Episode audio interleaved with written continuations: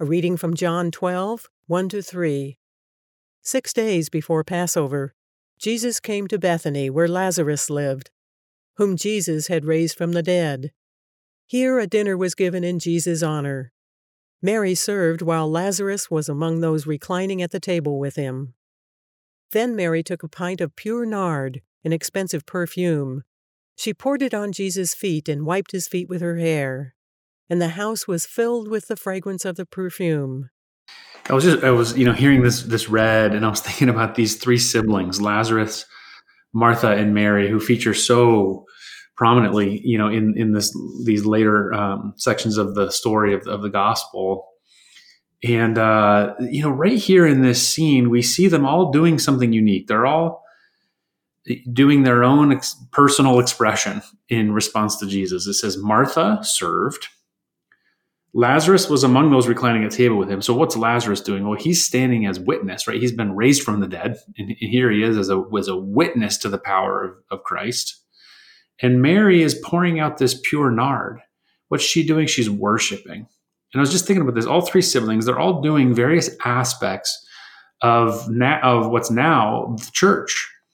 You know, Martha's serving, and we're all called to serve. You know, the quartet of the vulnerable. We're called to serve them in this world. The widow, the orphan, the migrant, and the poor. So the church serves. We're also called to give witness to the power of Christ, just like Lazarus was standing there as a living witness. We're called to do that, to, to share the gospel through witness and testimony. And obviously to worship. Mary pouring out this pure nard, this very expensive perfume that we're gonna. Uh, I'm gonna think about it again in tomorrow's reading because it's gonna be brought up again.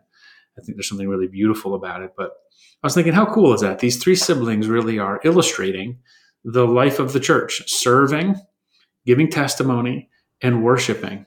And that's what we still do to this day with these three siblings we're doing at this at this event.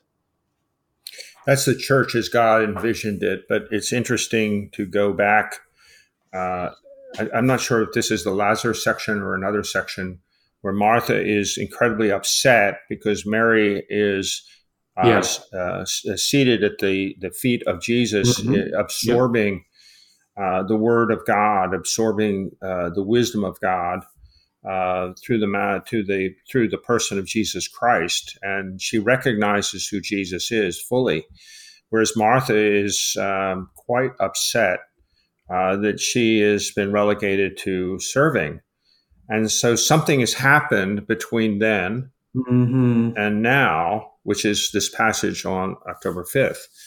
Uh, Mary anointed Jesus, but Martha has now taken service, just like you said, Nathan, and, and made it a aspect of worship, mm-hmm.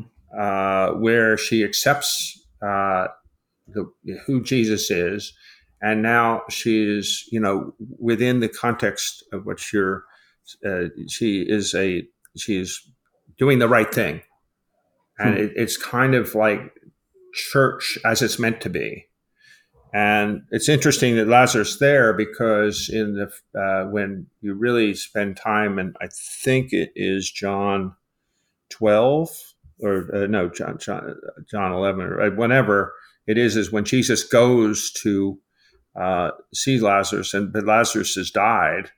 Uh, there's the great weeping and, and sorrow. Uh, so all of this has now come together in a very different, unexpected way, um, and so it, it's it's pretty remarkable.